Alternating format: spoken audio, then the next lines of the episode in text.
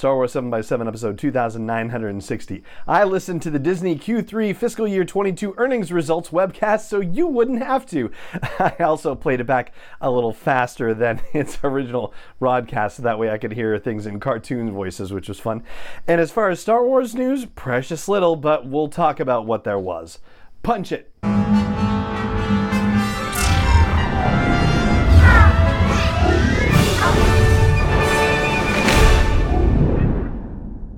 Hey, Rebel Rouser. I'm Allen Voivod, and this is Star Wars 7 by 7 your daily dose of Star Wars joy. And thank you so much for joining me for it. So, the biggest news today seemed to come from the official Star Wars account ahead of the Disney earnings results webcast because they officially published the release schedule for the full season of Andor. So, yes, the first three episodes coming out September 21st, and then they're going to release a single episode every Wednesday afterwards. So, starting 928, that's episode episode 4, all the way through episode 12, which will happen on November 23rd. That's the day before Thanksgiving here in the United States. So if you're going to be sitting down to a turkey dinner with Star Wars fans on the 24th, you'll have a lot to talk about, I'm sure. Now, at the end of the webcast, they said that there would be an updated release calendar posted, and it's not like the release calendars that we've been used to seeing, where it had a whole list of theatrical releases. No, this was a specific Q4, which for Disney's purposes, Q4 is the same as Q3 in the normal world. So basically, the July through September releases are Q4 ones in Disney's fiscal year reckoning. So they posted a list of what those releases would be, and they put a little disclaimer on it that says list is not exhaustive and is subject to change. And the only two things listed on there were the Andor series and the Lego Star Wars Summer Vacation Special. So a little distressing, perhaps, to see or not see, I guess is the case may be, the Bad Batch not being listed there. And the Bad Batch did not get name checked during the presentation either. Granted, it's an animated series, not a live action series. So, yeah, maybe it, you know, falls under the threshold for what investors need to hear per se. But it really should have been on that list.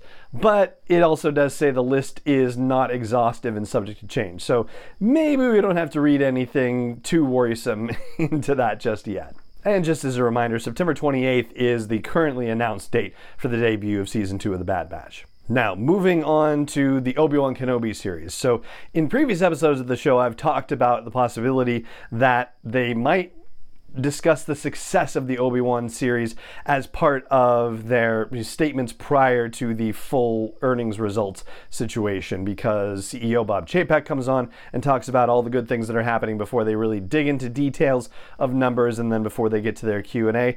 But that didn't happen. In fact, the only mention of the Obi Wan Kenobi series came in this line from Chapek. He says, We released content with appeal across demographic groups like Obi Wan Kenobi and Ms. Marvel. So, that for me at least was a bit disappointing in terms of, gosh, yeah tout the success of the series, especially when all these external services are saying it was your most successful Star Wars series.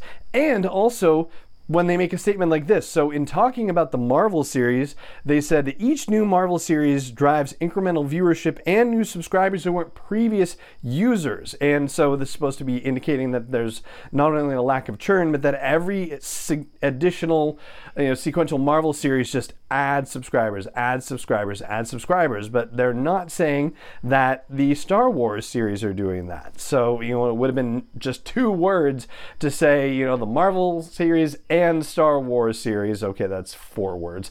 So you get the idea, right? Like it's just it's such a scripted thing that they could have added that if that were the case, and they didn't. And I'm you know I have feelings about that. They did say that they added 14.4 million subscribers to Disney Plus in the previous fiscal quarter, so that would have been April to June roughly. I think it ended July 2nd technically, but you get the idea, right? Anyway, so 6 million of those were actually in the US and 8 million of those were international through their Hotstar program.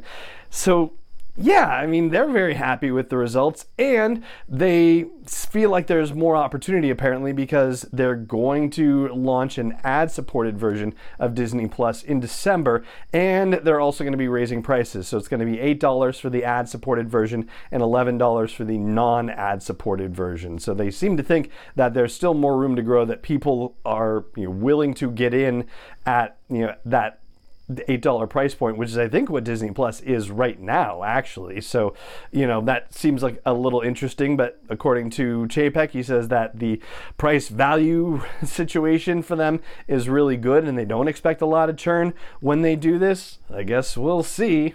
And another thing that they mention about it is the higher programming costs. So, surprise, surprise, feeding the beast there is leading to greater expenditures, which means that they have to up the prices basically, but then they also have to make money through other means like advertising, which they say they're going to start with a lower advertising load at the beginning and they're just going to build it up over time.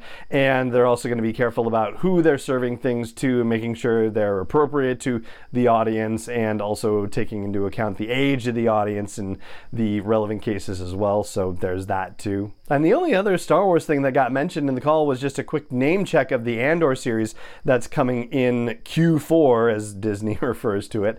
But that's it. When they talked about Parks and Experience and whatnot, there was no particular mention of the Galactic Star Cruiser experience. There was no particular mention of any Star Wars things related to cruise ships or anything like that. Not that they necessarily have to, it's just like, oh, isn't that interesting? I guess it's not necessarily newsworthy stuff right now for them. There was a reminder about the fact that next month, so it's less than a month from now actually, there's going to be a Disney Plus Day. Last year, I believe it was in November, but this year it's going to be in September on September 8th, a Thursday. And according to the tweet that was put out by the official Star Wars account, they're saying prepare for a day filled with epic events, premieres, surprises, and so much more. Now, that could be part of the synergy machine as Bob Chapek referred to their whole enterprise, that they put that on there. But I'd like to think that it means that we're going to get something that's new from Star Wars. And so I'd like to put out to the universe a Disney Gallery episode for the Obi Wan Kenobi series at the very least. That would be wonderful. Or at least an episode,